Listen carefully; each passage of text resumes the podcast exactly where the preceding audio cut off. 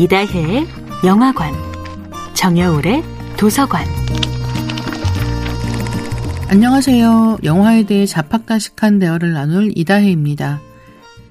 이다혜의 영화관에서 이번 주에 이야기하는 영화는 2003년 영화 사랑도 통역이 되나요?입니다.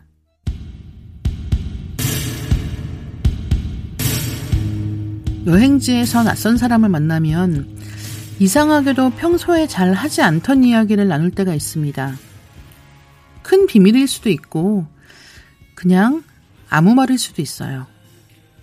오늘 이야기를 나누고 나서 내일도 만나고, 다음 주에도 만나고, 내년에도 만날 사람이라면 이래저래 신경이 쓰이잖아요.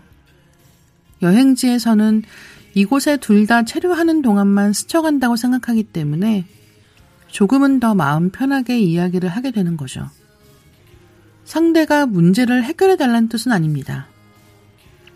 다만 판단하지 않고 그렇구나 하고 들어주는 사람이 있다는 사실 자체가 주는 위안입니다.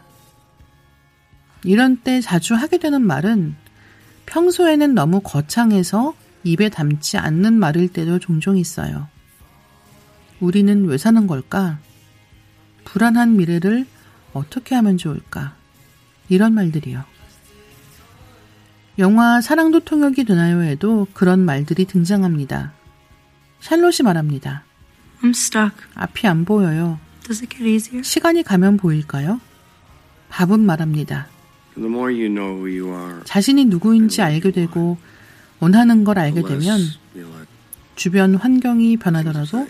담담해지지. 이 대화를 들으면서 저 역시 샬롯과 같은 질문을 할 때가 있고 밥과 같은 대답을 할 때가 있다고 느꼈습니다. 어쩌면 이런 공감대를 조금씩 넓혀가는 것이 영화를 보는 즐거움일지도 모르겠습니다. 샬롯은 자신이 너무 평범하다고 아무 것에도 두각을 나타내지 못한다고 생각합니다. 밥은 자신은 늦었지만 샬롯에게는 시간이 아직 있다고 생각합니다. 누구나 자기가 갖지 못한 것들을 찾아서 오랜 시간 방황합니다.